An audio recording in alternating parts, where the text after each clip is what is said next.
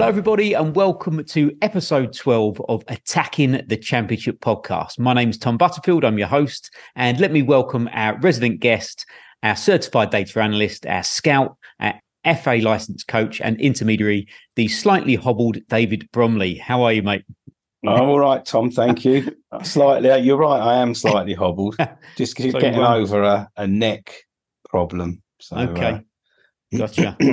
You know more How, about these things than me, by the way. But yeah, it's kind of kind of my area, isn't it? But um, yeah. but you you're on the mend by the sound of it. So I am on the mend. Good. Yeah, I've had a few days of just feeling sorry for myself and trying not to move in the wrong oh, way. It's, and not nice, mate, is it? It's no, not nice. No, no very painful. Episode twelve super subs.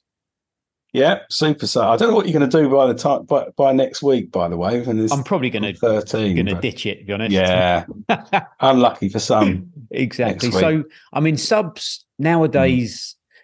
Obviously, there was a time where there were no substitutions. Yeah.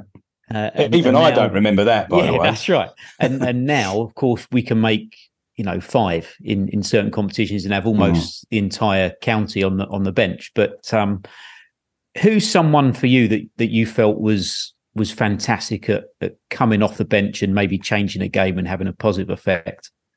Well, I do remember. I think the super sub, the one who sort of for whom they coined the phrase, okay. and that was David Fairclough at Liverpool. Okay, um, yeah. So I thought you might ask me this. So ah, I just did man. a did a good very man. very quick Google on him. I mean, I remember him. I remember when he was sort of all on everybody's lips. And um, I think he scored 18 goals and 62 off the bench appearances. That's pretty which, good, isn't it? Which is very good, actually. Yeah. Yeah. Um, when you're talking about, he's probably only got, and again, back back then, often you got five minutes, ten minutes. Yes. Yeah. yeah. Um, so, I mean, I think he played. A, he actually started a lot of games for Liverpool as well. But everybody thinks of him as super sub, and that was the first time I'd ever heard it. And I think it was, you know, he was the original super sub. So that gotcha. he'd be the one that would spring to mind for me. Yeah. And when someone says super sub, because I'm a bit of a, a, geek of football, his name is the first person that come to mind as well. Mm. Uh, but for me, I, I, suppose watching football, and again, we've talked about it, haven't we? Sort of around a certain age that we are when we're mm. watching football. I think Ole Gunnar Solskjaer for me um, he just always seemed to score off the bench. You know, obviously he didn't, but he always seemed to. And of course, scoring the winner in that Champions League final as well, I think was uh, pretty much cemented it into history, didn't it? Well, yeah, he's certainly got a, and he's got his name very much sort of established as, you know, somebody who could do that. Absolutely. At the highest level, really. Yeah, uh, yeah, that's that's the thing, and and he probably would have started more games for any other team, wouldn't he? Mm. I'm sure he would have. Yeah. But some players seem to be able to do that job because mm. I hmm. think it's a difficult job coming into a game and picking up the tempo and picking yeah. up, you know, the everything about the game. It's not easy to do that. And some, a lot of players, I think, can't do it, find it very difficult. But others do seem to be able to come on and just they're there and they're, they're up up to speed. And do you think that's do you think that's a mentality thing, or do you think that's you know, a, a technical thing? What, what, do you think um, that might be? Yeah, I don't know. It, it might be a bit of both. I think there's definitely a, a psychological thing going on. Um, but it, yeah, it's probably a bit of each. I'd have thought, Tom. Really, you know, where when, when you're sort of when you're starting a game, it's it's much easier because you've got a process, and you process again. Yeah. You you have your your warm up, you know, you have your team talk, the manager goes through a few things, maybe set pieces, that sort of thing. You gene each other mm. up in the in the dressing room, you go out, have your boots checked, whatever, take your positions, and then you start the game.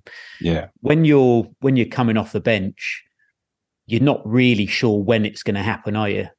Um, no. So yeah, I, I, I guess it's it is a bit more difficult, I would say. You know, certainly coming off the coming off the bench just to pick up that that pace and get into the into the. Um... I think so.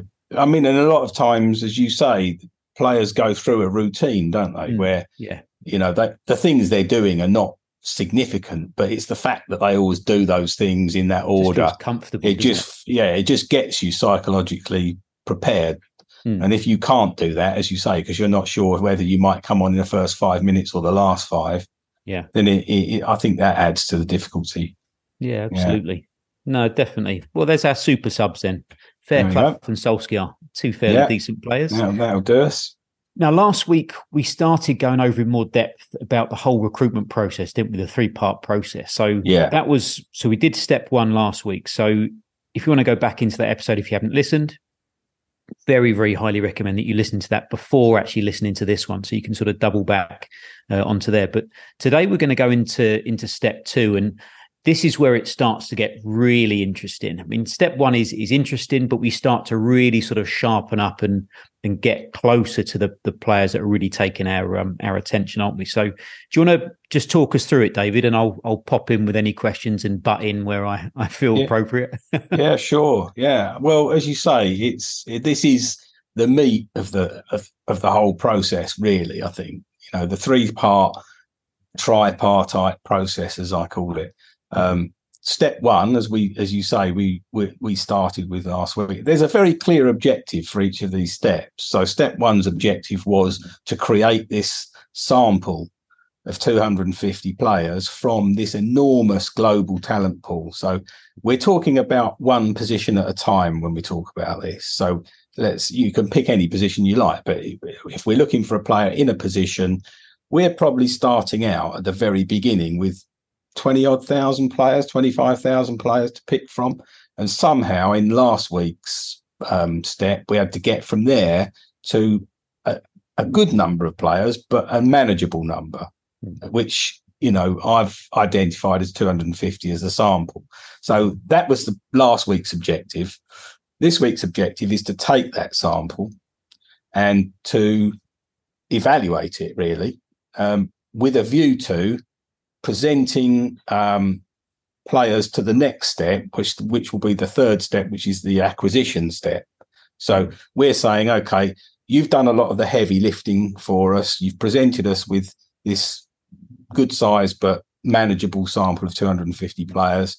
We're we're going to do the real kind of evaluation, and from that, we might be looking to deliver, say, you know, a, two or three that we say, maybe even maybe one that we say, well, look, we've done the work. This is the one we'd like to target. So the, that's our objective for this for this stage. Brilliant. And you can broadly you can split this stage into two elements. You can say, well, there's the data analysis element, and then there's what you might call the eye test or the conventional scouting element.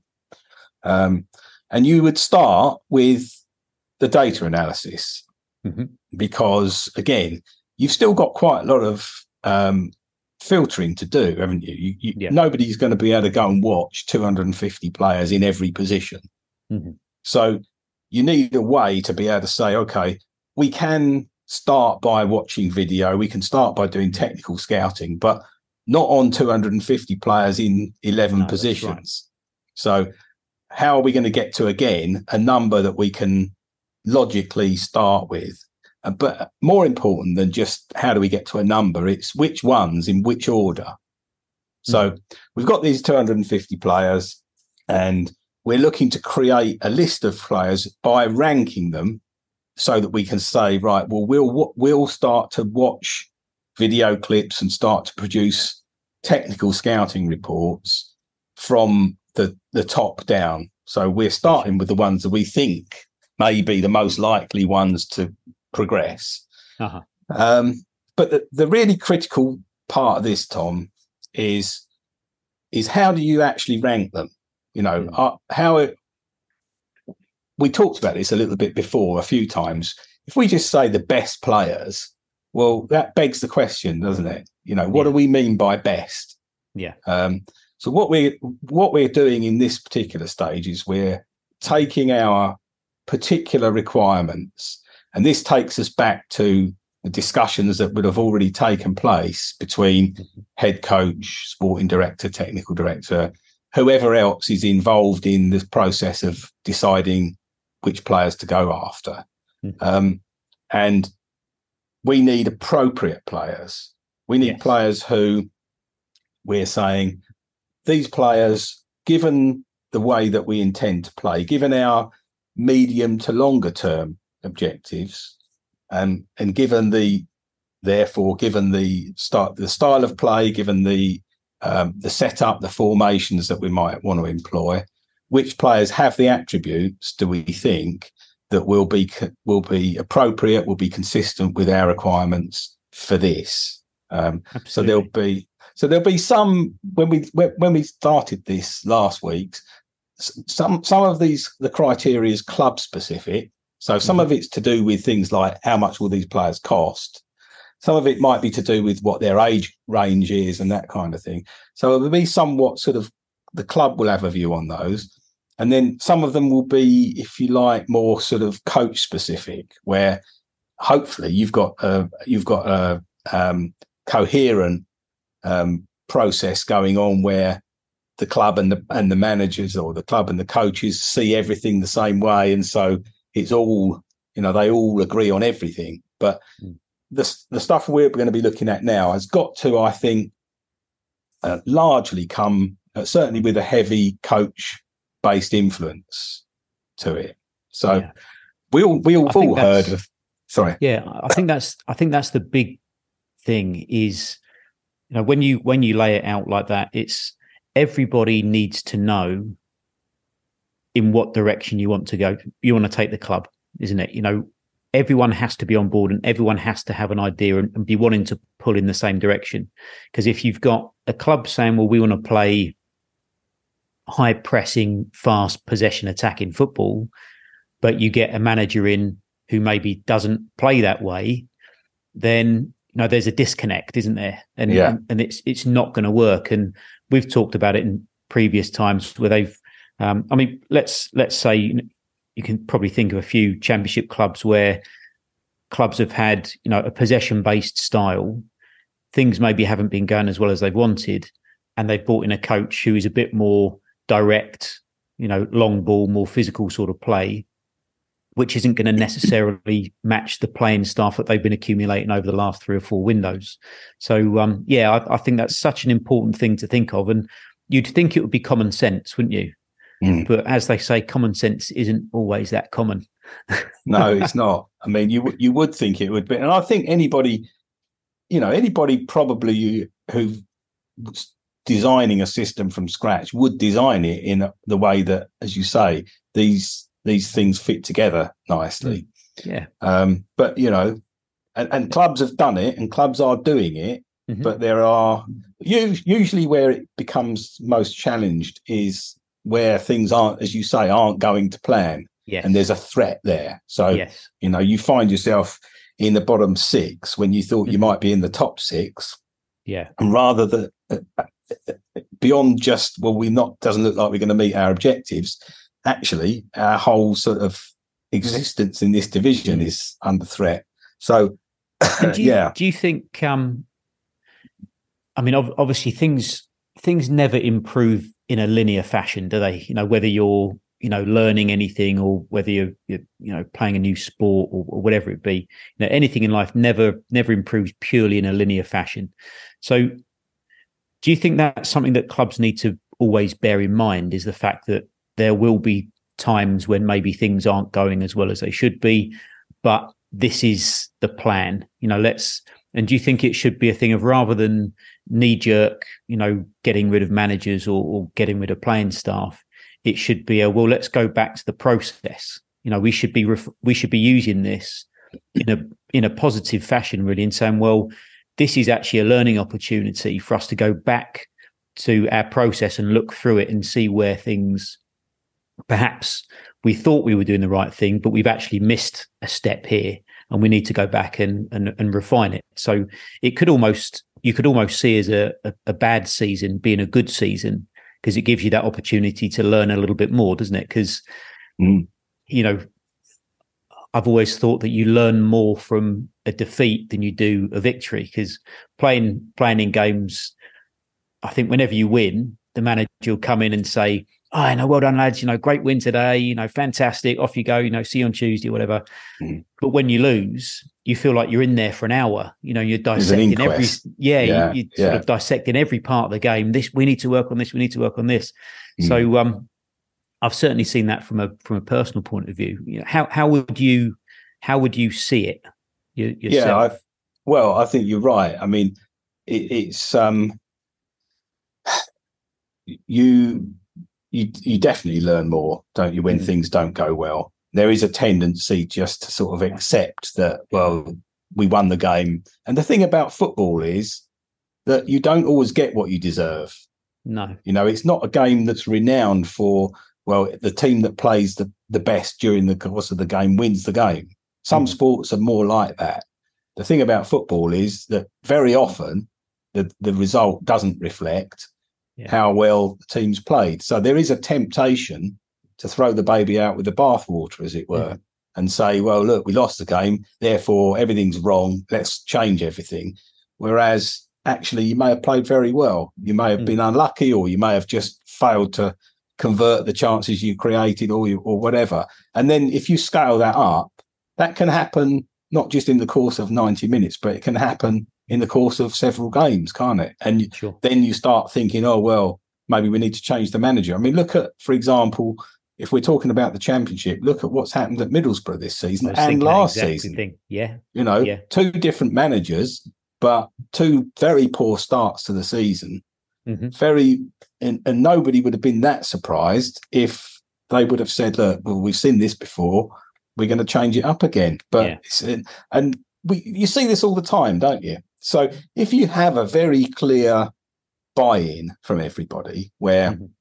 everybody has put the work and put the effort into doing the planning, and they've come up with reasonable plans, and people believe in them and buy mm-hmm. into them, then I think it's easier for then the club to ride through these periods of difficulty because yeah. we know this is this is what football is. This is the nature of the game is that you know sometimes the the team that you think should have won the game doesn't, which is, I suppose, why we watch it. Really, if yeah. you think about it, yeah. it's what makes it popular.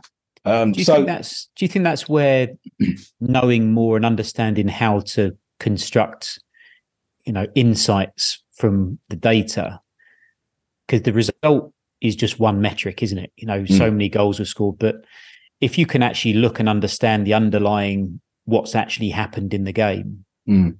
do you think that gives could give owners or give chairmen or managers more confidence or more clarity in, in what's actually happening, you know, away from results. Definitely. Yeah, you've hit the nail on the head. If you can read what the messages are in the data, then you do get a much better understanding. And then and you're better prepared.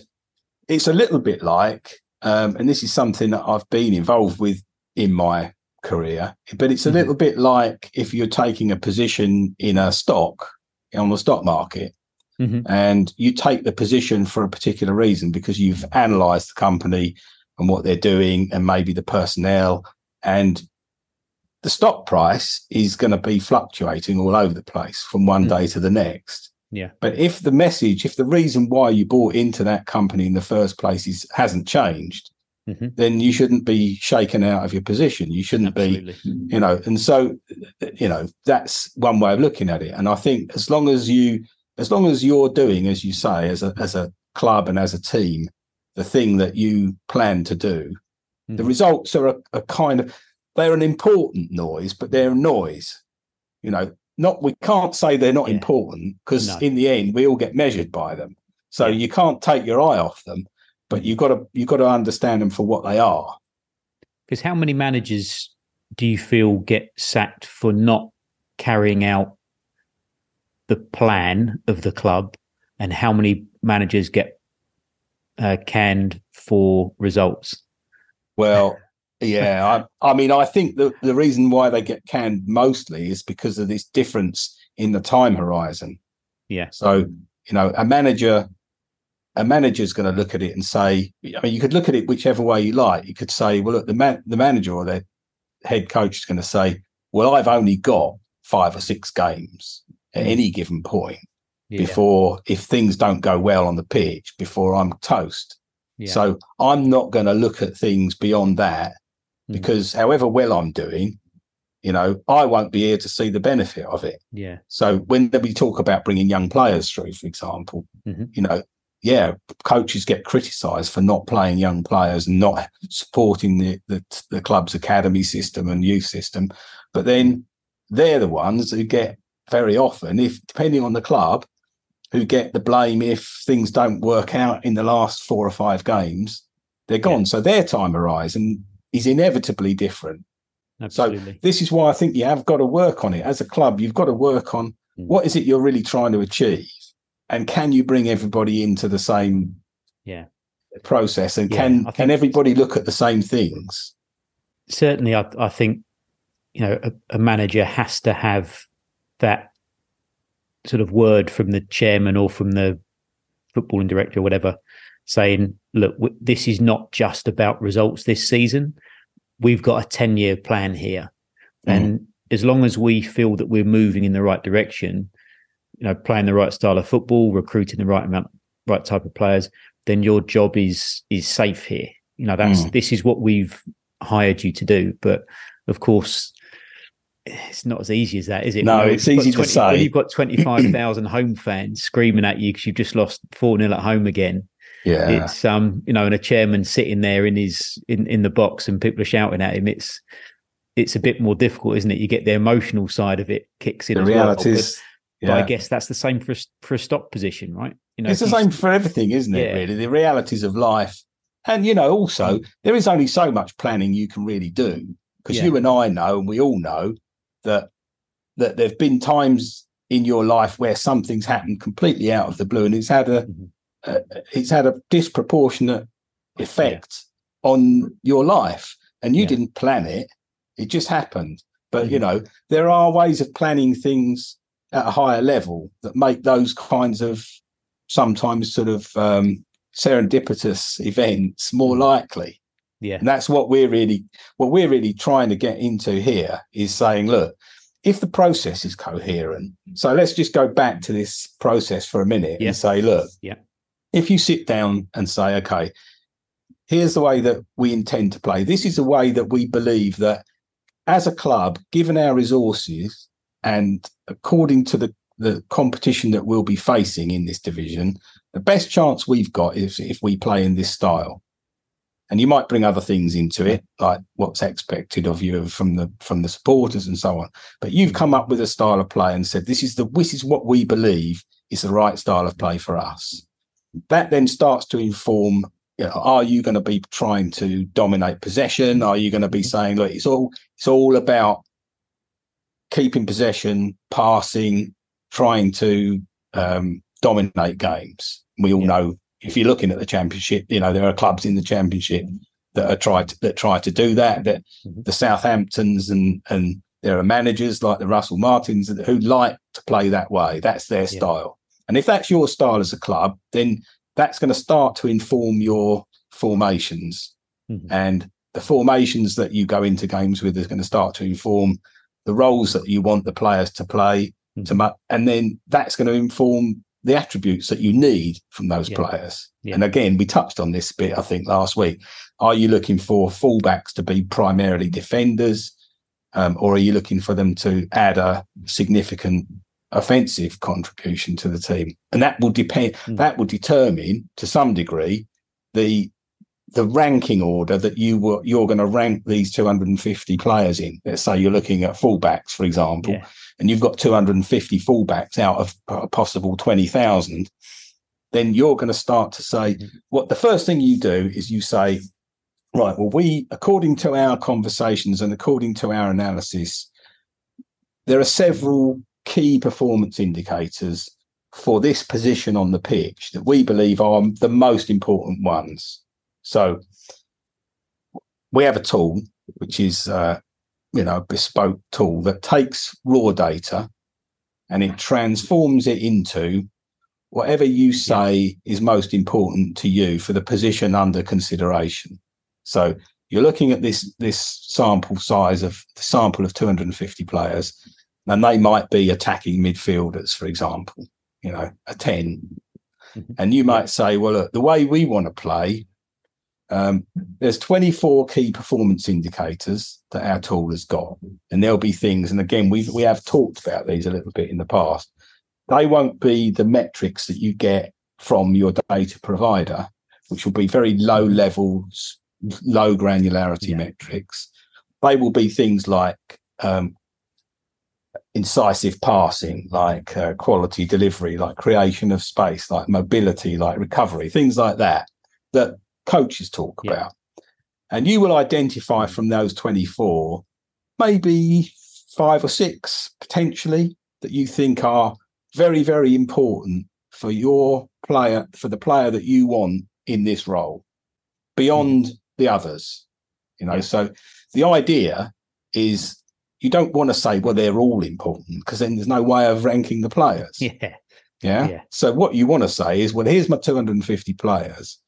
According to their performance over this period of time that we've specified when we built the sample, let's see from the numbers the players who have ranked highest for those maybe, as I say, four or five key performance indicators that we think are the most important for yeah. this role. And what that will then do is it will play back to you from the 250 player sample the ranking order for each one of those key performance indicators, and then an overall ranking order, which says, well, you told me that incisive passing, creation of space, a goal threat, and quality delivery, for argument's sake, were the four most important key performance indicators for this role. On that basis, here is the the, ranked sample in order mm-hmm. of who performed the best at the top gotcha. for those four. And then here's the overall one. So the idea is the first thing you're trying to do with this data analysis is to go to the technical scout and say, well, look, there's 250 players here. I don't expect you to watch, you know, 30 video clips for 250 players mm-hmm. every time I come to you for every single position. Um, but here's a, an indicator of where you might start. So yeah. the 250 players are all there, ranked one to 250. You might want to start at number one and work your way down. But the important thing is that when the technical scout does this, they do it in an again in a proceduralized way. So they say, okay, you've told me the key performance indicators that are important to you and the basis upon which you rank these players. So when I watch these clips, and these clips, by the way, are all synchronized with the metrics. So when I watch them, I'm going to report back on those particular key performance indicators. So my report is going to say, um, you've told me that these four or five are the most important. For these four or five, this player would score this score, in my opinion, for each of those and I, I, like it to be quantitative. I like to use numbers rather than subjective, where we just say, well, he's good at that and he's mm-hmm. rubbish at that and he's average at that. I like mm-hmm. to use numbers because I think we can always, mm. it's something that you're always pleased you did later. Yeah, you know, because if you end up with tons and tons of players and you want to compare them, it's much easier to compare mm-hmm. them numeric, numerically than it is yeah. just by, well, you can't do it very easily subjectively. So again, there's a, I think I've sent you some stuff before this where um, there's an example of um, the the technical scout report, a simple, basic, simple report where you know they'd fill in the day and the player's name and the club, and the key performance indicators would come through automatically on the report sheet, and then they'd fill in their kind of overall comments about the player, but then they'd give them a grade for each one of those key performance indicators. That's right. Um, are we okay to share that on the? Can share that. Yeah, yeah on the notes. Uh, Great stuff. So we'll, we'll pop that on there for, for yeah. everyone to have a look at. And then, really, the technical scout's job. He's really only got one job in this particular um, case, and his his job is to say, look, are we going to evaluate this player further, mm-hmm. or are we going to dismiss the player, reject the player, and the reason why he's been rejected will become will be clear from the results of the analysis. Yeah. And again, it's an orderly way of saying, well, you started out, and maybe the technical scout was part of the conversation. I think they probably should be, you know, mm-hmm. depending on how the club's structured. But we started out looking at these positions and in the context of the overall way we want to play. And we identified these areas that we think are important. So, on the basis of what I've seen, these are my grades for this player in those particular disciplines. Um, so, and this can all be done, and this can all be done from a porter cabin at the club, can't it? Or from, from home and, and that sort of thing. So, I think that's that's the great thing. We we, we talked about this in episode one with with step one, is the fact that it's so efficient resource wise. Yeah. You know, this can be done on location you know while you're sat next to the sat next to the coach or you could be doing it at home. No one's got to travel anywhere. You've not got to have 50 50 staff to do this. This this could be if needed be done by one person with one computer couldn't it? Absolutely. Yeah exactly. Um, and i mean it, it might be obvious to say this but of course it's interesting to see this happen is you've got this 250 player sample in in the tool. Mm-hmm. and if you change your requirements and you say well actually we forgot to add that we want them to be to have a, an aerial threat as well to be strong in the air and you add that one in you'll see the rankings change. Yeah. Yeah? So the players are all there. The players are all the same because you've mm-hmm. picked those players out according to a different cri- set of criteria which is uh-huh. can we afford them you know oh, do they fit the right profile of of age and, and whatever other mm-hmm. ones you might have on so they're not going to change. The sample doesn't change until you change it. I mean, you're free to change it as many times as you like, but yeah, you're basically saying, uh, so you could sort of you could look at this and say, well, if two or three different coaches looked at this, they might have different requirements for each position. And although the sample of 250 is the same, the ranking orders will be completely different. Absolutely. As soon as you yeah. change one, the whole thing changes. That this is the thing that actually makes this sink in when you show people. Like mm. it, this is the thing I think that is the most sort of revealing. You know, the, the thing that interests me is is I mean we're we're coming round to it where we're getting uh, a bit more. The rumor mill is starting to get going, isn't it? For for next uh, for the yeah. January window, and you'll get a report, for example. You know, I'm just going to make one up off the top of my head, where you'll get a player that's been looked at by sort of five or six different clubs, and you look at it and you say, well, two of those clubs probably play the same way, but the others are a bit of a mix. You know, they, they don't play the same way as each other at all. So, well, what style does the player play in currently? Do they play direct? Do they play in a passing style? You know, all, all that sort of thing. So, one player won't fit everyone, will, will it? You know, no. they have to be, and again, re- repeating ourselves, but I think it's such a key thing to repeat is they must be appropriate for the club and the playing style and the requirements that the coach wants from them, mustn't they? Yeah. Otherwise, you know, you, you're kind of setting the player up for failure, aren't you? Well, I think this is a good, a big reason why you do get these these kind of failed transactions where yeah. the player's not a bad player, you know, and mm. well, he's he's shown it where he was before, which is why everybody wanted him. And yeah. there's sometimes there's a race to get a player, and the team that wins the race probably wishes they didn't because they can't you know, he yeah. can't reproduce the form when he goes there. Um, and and it's because the role that they're asked to perform isn't consistent with the role they've demonstrated their their ability in. So yeah. yeah, this is a way at trying to say, look, you know, we want to review players according to how important they are to us or what what their strengths are mm-hmm. in relation to what we are going to be asking them to do when they come here. So this is the first stage of it, and mm-hmm. you know we could we do things like um, we put an exemplar in. So we you remember when we looked at these sort of radar. Yeah, I charts. love I love this bit by the way. I think um, this is fantastic. Well, what we do is we say, look, we can reverse engineer this, so we can take a player and say uh, it might be a player that we've got and we're going to lose, and we want to reproduce the same kind of playing style. Yeah. Or it might just be that the coach says, look, I don't know. I can't really explain it, but if you could get me a player like such and such, yeah, he yeah. would be exactly what I would want.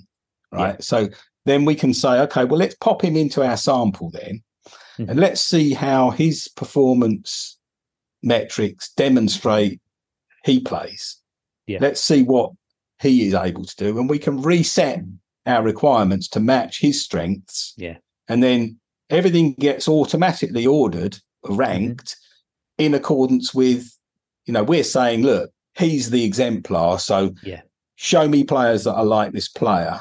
Mhm. Really, that's effectively what which we're is saying. which is amazing, isn't it? Because, like you say, if if there was a player who was playing in your team and you wanted to sign a backup for that player, then you could say, "Well, I want one that plays like this." But maybe I don't know. Maybe you might say, "I want someone in to twenty to twenty three year old category because he's thirty two, and we think he may be there for two more seasons." yeah, So you, you're saying we want players who play like this. We want round pegs in round holes yeah, um yeah I, I, it's it's really it's a real clever way of doing it and I, I guess it makes it in a way easier if if you sit there in front of a, a coach and you say well you know what do you want your what do you want your players to be able to do and they said, well i, I can't really explain it but i'd Mm. really like someone who can defend like this guy or Yeah. can attack like this person And it's like oh, okay fantastic you know we can do that so we talked a little bit didn't we about the the ability to communicate between the traditional football side of uh, a football club and the analytical side of it. And sometimes there is a bit of a, a disconnect in the language that's used. So I think this is just a really a really clever way of making it really simple uh, for for both to know exactly what each other mean. Well, it's it's revealing, Tom, because you Mm. know sometimes, well, very often you get a result and think, well, I wouldn't have predicted that. Yeah. I, I wouldn't have thought that that was the case, Mhm. and that might lead you then on to further investigation. You might say, well, the player that I thought would have been strong Mm. doesn't appear to have come out very strongly, even Yeah. though I said I said what my requirements were. Mhm. Well, his his uh, performances don't seem to have demonstrated that he's as strong as a lot of the others are. Sure. And of course, you know, let's be humble about it. We're not saying this is perfect. We're not saying that you can No. you that you can perfectly and precisely translate a set of numbers over a number a, specified number of games Mhm. to to give you exactly sort of the last word on everything. You know, because it's not that easy to do this. No. So it may be that you're going to you would want to reconsider how you, how you configure the tool. And I think But- that's that's the thing, isn't it? It's going back to that process thing. It's that constant feedback. And if you if you get getting a result out that you go, well, that looks wildly inaccurate to what we were expecting or what we we wanted. Let's go back and look through the process. Or do we really know what we want? You know, Yeah, is that what we want, or do we Yeah. should we be looking elsewhere? You know, let's go back and, and start again and, and feed back into the into the feedback loop again. So um, Yeah. yeah, it's it's good. Well, It's good. and the other thing I was going to say was um, that, of course, you're going to have players in these samples, probably, unless you deliberately avoid this. But you're probably going to have players in there from lots of different levels. So you'll you'll have some players that are playing in in the, the top division in one country and the second or third division in another country, and so on. Hmm. And so the other thing that this will do is, if you ask it to, it was it will t- make an allowance for the the strength of the opposition that the player's playing against. Right. So we'll modify his performance figures to allow for the fact that he might be playing against weaker opposition. So we're. Trying to compare, you know, apples with apples here. So you're you're taking so let's let's say someone who someone who performs to a certain degree in the championship. Let's let's say you've got a, a centre forward who scores, you know, 12 goals in the championship. Just because you've scored 58 goals in the um, Egyptian sixth division, Mm. it's they're not going to say, well, you need to sign this person. It's going to be, you know, heavily weighted in the, Yeah, you know, to to show that. it is. Yeah, because Brilliant. you know, and Yeah, and you know, um, because you need to do that, don't you? But Yeah, um, I, but you can look at it.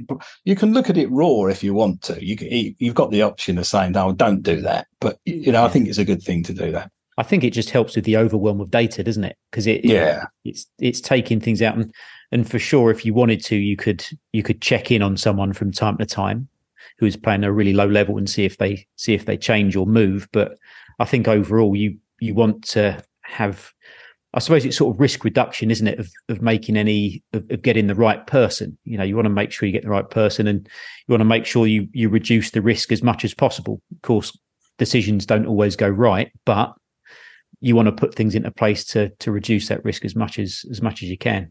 You do, and and also you don't want to rule out players just because mm. they're playing at a low level. Yeah, you want to give them the chance. Mm. So you, but you say either we've got to rule them out because we can't allow for the fact that that hmm. level is so poor, or we want them in here, but they're going to have to really perform at that level. Absolutely, in accordance with, um, and it's it's done in a sort of scientific way. It's not just you know, oh well, we'll we'll downgrade them. It's done in a way where we're comparing the strength of oppositions. That's so um, you know, hopefully it makes some sort of sense to do that. Yeah, um, absolutely. I think real common sense. So this is, I mean, these are the kinds of things. This is the kind of analysis that you'd be doing in this first stage, which is the stage of the first. If you remember, I said we can split this step into two sort of sub stages. Yeah. And the first one is the um, data analysis.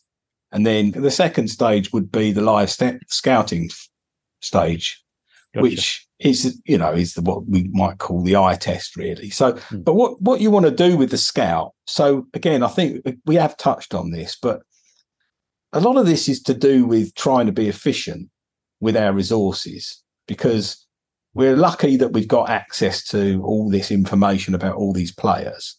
Mm-hmm. But, you know, how we can't, there's no point sitting down and saying, well, we're going to reevaluate all 25,000 players because you'll get, you know, it'll be the end of the season before you've got off first base. So we're trying to kind of go, well, look, these are the resources we've got. So how are we going to allocate these resources in the most efficient and effective way? And when it comes to the live scouting element, we're saying, look, somebody's actually got to get off to a game and travel and and watch a game. There's a lot involved in it, and mm-hmm. we've got what we've got. You know, some clubs might only have one or two scouts. Some clubs might have an army of scouts. But what we're wanting to try and do is to send these people to the games that we think are going to give us the best return. So yeah. they're most likely to be watching players that they would say, "Yeah, I can see why you sent me to watch this player." Mm-hmm. So first, this is why we're doing this work in the first place. So we're looking to out of the sort of 25 players, or you can pick as many as you feel you can get through in the in the technical scouting phase. But out of these 25 or so players that we've looked at carefully and reported back, maybe we're going to send three or four or five of them. I mean, I don't know. It depends on you know how carefully you've you've sort of selected the players in the first place and how demanding you are and also depends on how many scouts you've got. Yeah. But we're going to send some of them, a small number, through to the next stage where we're going to ask somebody to go and watch the player play. Mm-hmm. When we do this, it goes back to what we were talking about a minute ago, which is look, we don't just want them to go and watch the player and say, yeah, we like him or I like him or I didn't like him or you know he was he was good at this but he was poor at that. Yeah. What we want to do is pick up on this strain of you know it comes from the very first conversations that we had what are we actually looking for for players mm-hmm. in this role so we're taking the same key performance indicators i just included a simple sort of pull out from a scouting report um, mm-hmm. which says look it's the same basic grading method where we're looking at we, we're told what we're looking for so, and in my experience, scouts like this actually, because yeah. you might think, well, yeah, I don't know if a scout's going to be sort of too keen to be told what he should be doing, but I think they do like it. They like to be told, look, focus on these things. Yeah. Have a really good look at these things. Um, because these are the things that we're most interested in.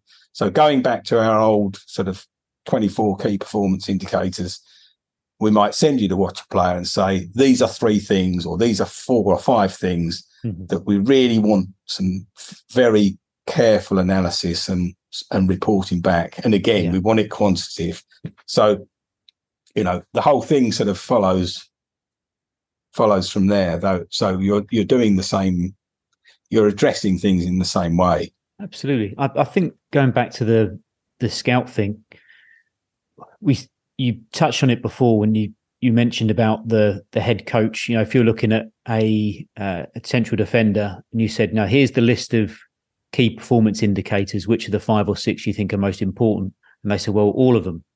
And of course, if you say all of them, then you can't evaluate really anyone, can you? Because you're not going to do anything. So it, it I for me, it, pays the same for a scout. If you're saying to them, I want you to assess these four or five things, then all of a sudden the scout isn't just watching everything about the player. They're watching these very, very key things. So I think you it just gives you a much sharper spear, a much more of a sniper type uh, way to evaluate people. Because if you're looking at everything, you're probably not seeing anything in the in the detail that you're looking for, are you? Well, it's interesting actually. If you if you if you spread it too thinly and you mm. say, and and I've again I've had conversations like this, but um, where you, you've you're trying to hone in on the really really important things and everything you ask about is important you know yeah yeah, yeah. that's important that's important and then yeah. but what what you end up with you don't really know what you're going to end up with you get a no. player who is not bad at anything but is not particularly yeah. good at anything either yeah so and do you think that's an issue with the the person not really knowing what they're looking for in the first place I think it's definitely an issue that they haven't sat down and thought about what they want. Because hmm. we, again, we, we, I know we keep sort of touching on things we've talked about before, but we, we were talking before about being specific. If you give a computer mm. some commands, they have to be specific because there'll be like a, you know, there'll be like um, a person with no real um, finesse. They'll mm. take exactly what you say and do yeah, exactly what you say. Mm. Yeah. Um, so, and and this is the problem you have if you don't, as you say, if you're not if you're not specific and you don't focus in on things, then mm. you just get a whole load of sort of meaningless stuff back. Really, it, it doesn't yeah. it doesn't help you. But I mean, playing around with it is interesting because, as I said before, when you change something, you see that the order changes. Mm. It hmm. doesn't always change enormously. Sometimes it, it, barely changes, but sometimes it changes a lot. Um, and it's interesting just to see. Yeah, absolutely, absolutely. So, what would this? What would it look like then, David? Do we have a? Do we have a, an example of like a not necessarily a 250 person list, but I think you've given me a snapshot of of a sample, haven't yeah. you? Yeah. Yeah, well, um, I mean, I've got any number of samples, yeah. of, uh, but um, um, I'll put I'll put that up if that's okay with you. Yeah, yeah. Um, I think it's for an attacking midfielder uh, that we've we've sort of looked at. Uh, yeah. And there's also uh, a few of the pictures of the from the performance analysis tool as well. So you've got the uh, different positions in a formation, and then the uh, drop down boxes for each each position as well that could be filled out with the manager and or the coaches to say exactly what key performance indicators they felt were most important. Yeah, that's good I think you've seen this before. Yeah, this is this is great. So, so, is this where you took? Is there is there a player who's an exemplar in this? Yeah, there is. So mm. another part of the process, and this is when you get into really sort of digging down into one or two players, probably. Gotcha. So but, we've we've sort of so we've taken our 250. Yeah. We've gone through the technical scout has gone through a lot of the, the, the players there. Yeah. And we've maybe picked out one or two that we're going to send over to the conventional scout to yeah. go and have a look at. Yeah. Um, and and this and this could also touch on something that might make it, you know, just give you that little bit more confidence or a bit more data on on who you should then try and acquire, doesn't it? Well, remember when we we talked about the exemplar, we mm-hmm. said, look, if we've got a player that we think, let's say we might be losing a really important player because somebody's yeah. come in and said, we like this player, we like to buy them, and they want to go. And it's one of mm-hmm. those where you just know they're going to be leaving. So, and they're really important. Or it may be just that, you know, there's a position that you're having trouble filling. Mm-hmm. You know of a player who would be perfect, but for whatever reason, they're not, you can't get that player. But yeah. you, what you're really doing is saying, can I try to identify clearly the style of this player because I want to I want to find other players that might be similar. So what yeah. we can do is use another process on the same 250 player sample, mm-hmm. but we can basically what we're doing is plotting them on a on a chart um, and saying, I want you to show me clusters of players that are similar to each other. Yeah. So where they land on this scatter plot is going to tell you about their particular playing style, and then you can draw a circle around the player that you you're particularly talking about, and anybody mm-hmm. who's within that circle is more like that player. Gotcha. Yeah? So they'd so, be the ones that you're more likely to go and want to have another look at and yeah. see how closely in reality they are to that person. Yeah. So and this is Excellent. a process. Is this is a it's basically a mathematical process mm-hmm. that you that you can run. Um, but it is interesting. It's where you have so many variables that you mm. can't accurate you can't plot them on a chart that would make sense to a human being. You yeah. know, because the because the more detail you want to put on a chart, I mean, the more accurate it is, but the harder it is to understand. Yeah. So if you've got 24 key performance indicators, you know, you've got no chance. I mean, if you've got four, you've got almost no chance. So basically, there's a way of doing this where you can say, well, okay, I can drop them all into this um, this process, and it will start telling me, according to the numbers, the ones that are most like each other. So mm-hmm. it's just something more. Uh, it's just another way of kind of getting this idea of the exemplar, yeah, um, going, you know, and yeah, it, and it starts to tell you. It can tell you things about how you view players, you know. So it, yeah, I think it's it's a, it's an interesting way of looking. It's a things. useful it's a useful tool for sure because it's it's visual, isn't it? And it's yeah a visual way of showing you how similar someone is or potentially similar they are to another player. Yeah, and perhaps you're looking so on this chart here, uh, you've you've got up in the top right, you've got Kouyaté. Down at the bottom right, you've got Musaev.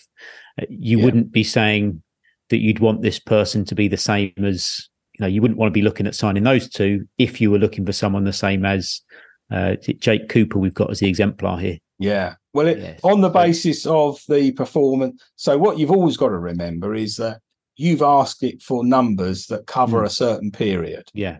Now, you can make that period longer or shorter. You can say, I want you to look at the last five games, mm-hmm. or I want you to look at, you know, all of the ga- games so far this season, or I, I want you to look at all of the games this season and last season, whatever it is you want. Yeah. And everything that we're looking at, all our analysis yeah. will be based on that period, that sure. time period. So obviously there are benefits in in taking shorter or longer perspectives on players. You know, some it gives you a benefit.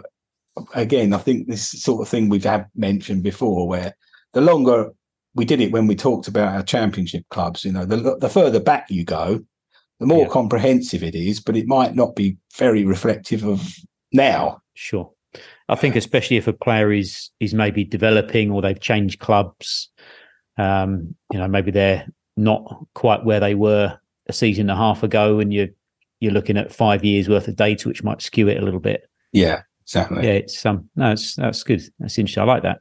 I like so that. really, where we are then, I suppose, is we're saying, look, um, this is this second this second um, step in the process, isn't it? We've we've done the data analysis section where the technical scout does his work, provides then the conventional scout with just a few names mm-hmm. but but names where there's been some consideration rather than just oh you know the agent phoned up about this player or you know somebody mentioned that player or yeah and and you know hopefully the, the, the scouting's a much nicer job when it's a when it's in pursuit of a, a specific Absolutely. process rather than yeah. it's just random and you know we may be wasting our time completely today mm. um, well that's it just seems a much more potentially efficient use of resources, doesn't it? Yeah. You, know, you, you don't want to travel to, you don't want to be a scout traveling to a game thinking, well, what's the point of me going to this? I'm not going to see anyone here because that's going to maybe skew your opinion from the outset, isn't it? Whereas if you know that, well, I'm going to go and see this left back who's supposedly strong in this, this, this, and this, and that's what I've got to evaluate today. Yeah.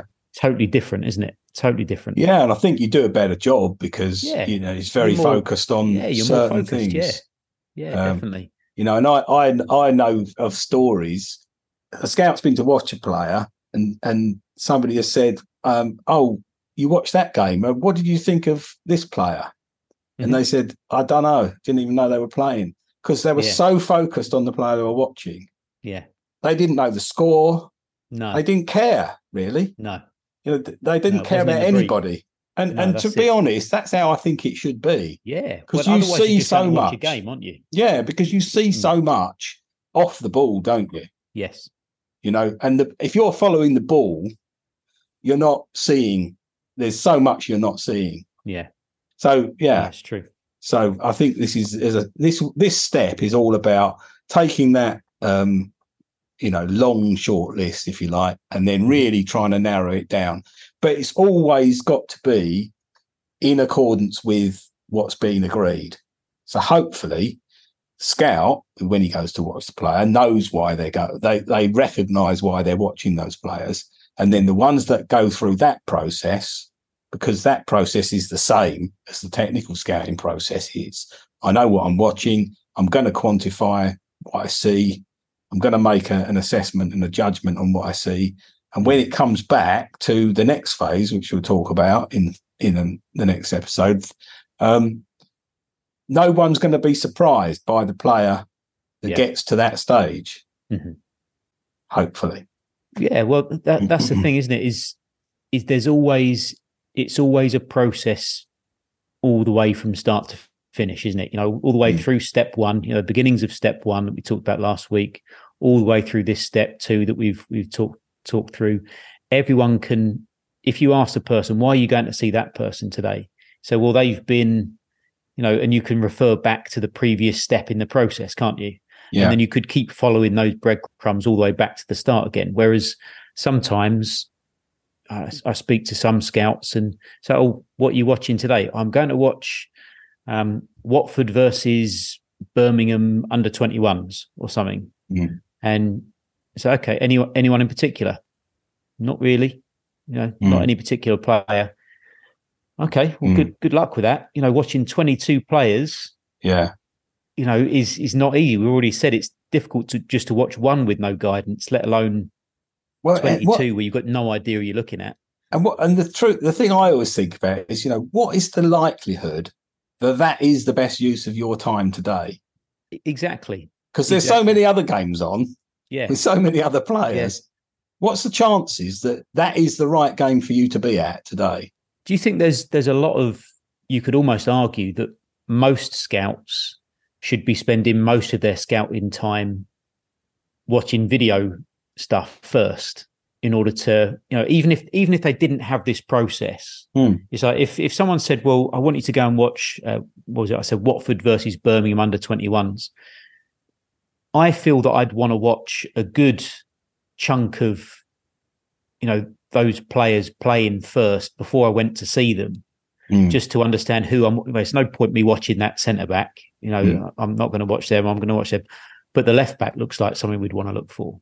Yeah, You know, I mean, I, yes, I do. I I do think that. I, but again, you know, the trouble is these all this information's changing every week. yeah, So yeah. what? What do you use to guide th- you? this is the problem. Without Yeah. a process, Mhm. we're not saying this is the only thing, the only way it could be done, and everything else is rubbish and this is perfect. We're not saying that. What we're saying is we have a process and we follow it, and Yeah. it's it's it's logical. So it it relates to what we say we're looking for. It's not random. Mhm. Um, but if we've got a process, we know that we're doing it in a sort of orderly way, and the likelihood is going to be more efficient. Definitely. Whereas otherwise, you just think, even if someone said, well, look, don't just go out to watch games, do some video scouting, which I think is the right thing, is, is the right idea. But what video scouting? Because you've Yeah. still got half a million players you could be watching, or however many. So you go, well, and it's changing all the time. Yeah, So I think you've got to have a process that says this is where it starts. These are the steps. This is how we put we move through the steps. This is what each step's objective is, and then we can dis- disassemble it and say, look, we don't think we're getting to watch. We don't think we're watching the right players. Okay, where do we think this process is breaking down? Where do we think maybe we could be doing this better? Hmm. When you've got the process, I know we go on about this all the time, you can do that. You can say, well, if there's 12 steps to it, you know, including all the little sub steps, mm-hmm. then you can pull you can pull each one apart and, and see the yeah. ones that you think are not yeah. as good as they could be. Yeah. It no, gives you a feeling absolutely. of it gives you a feeling that you're not just sort of whistling in the wind. Absolutely. It? It's it reminds it reminds me a bit of you know playing darts blindfolded. you, know, yeah, you, you, might you might hit the bullseye, but you also might hit someone sat at the bar somewhere. You, well, you might well do, yeah. yeah. Of course, of course. Especially if you're like so me at darts, whether you're blindfold or not. so um, yeah, it, it, just it just makes a, a, lot of sense to be so much more guided. I mean, it, yeah, just just to be guided, know what who you're going to see, what are you looking for when you watch them, and how are we going to measure it when we come back and then compare that to other targets as well. It's it just seems much sharper, doesn't it? I, I keep saying yeah. it much more sniper like, much more uh, specific to to what yeah. we're looking for.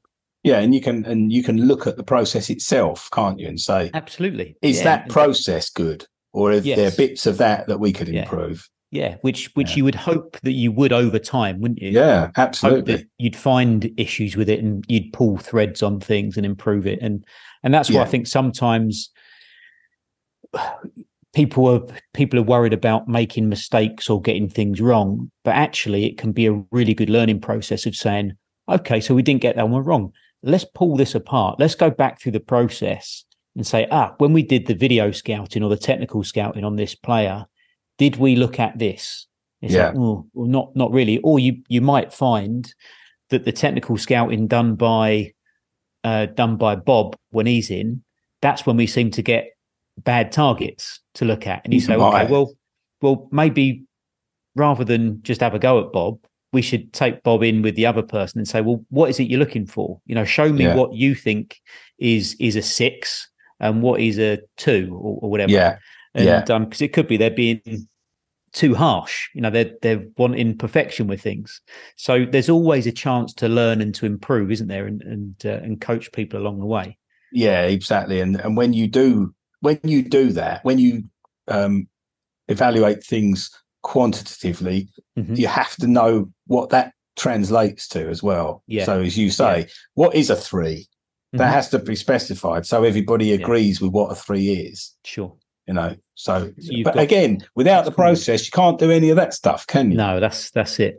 Yeah exactly. So it's um yeah it's it's it's good. It's good. I've so we've we've got ourselves now. So we've gone from 250 250 yeah. players and we're now down to how many would we want to be at after we've gone through our, our data uh, our technical scouting and our conventional scouting? Well i think you know it may be that we've just got one between one and three targets. Yeah. You know, if once this has been done fully, mm-hmm. and I, I'm a big fan of, again, when you, if you're doing this properly and comprehensively, then you want to be watching players in different environments. Mm-hmm. So when you get down to the point where you're actually watching them live, the earlier you get, you you uh, you adopt a process, the more time you get. Yeah. So you're not up against it all the time where you you got a couple of days before the window and you know you you haven't got time to do all your due diligence and everything. What you're doing is saying, okay, we've identified somebody quite early, quite a long time before we might have to act, who we think might be a, a target, but we want to watch them in home games. We want to watch them in away games. We want to watch them against stronger and weaker opposition. We want to watch them in different, as many different environments as you can yeah. to get a better all round um, evaluation. So it's been it's been proactive isn't it rather than reactive in the recruitment yeah. process? Yeah. Because like you said it might be that a, a team all of a sudden you come round to uh, December 31st and someone says oh by the way we're going to come in and sign your uh, your captain your mid your central midfielder. And you go oh crap you know who you who are yeah. we going to get in? Because you've got a really yeah. inexperienced squad, and that's going to leave us really, really open. Right? Who who do we need to get? And then it's a scramble, isn't it? It's a big scramble. Whereas if you've been actively scouting a list of of two to three to five players, yeah, and you're saying, well, we we think these are the people we want to look at. You can be watching them, like you said, in in different environments, and you've mentioned this to me before as well, is you can even do some off-pitch due diligence yeah. as well, can't you? Just to find out, you know, what, what sort of character are they? Are they going to fit in with the ethos of the club? Well, more and more, you must do that. Yeah. You know, it, it, I even think that that's at least as important as all the rest of this. Mm.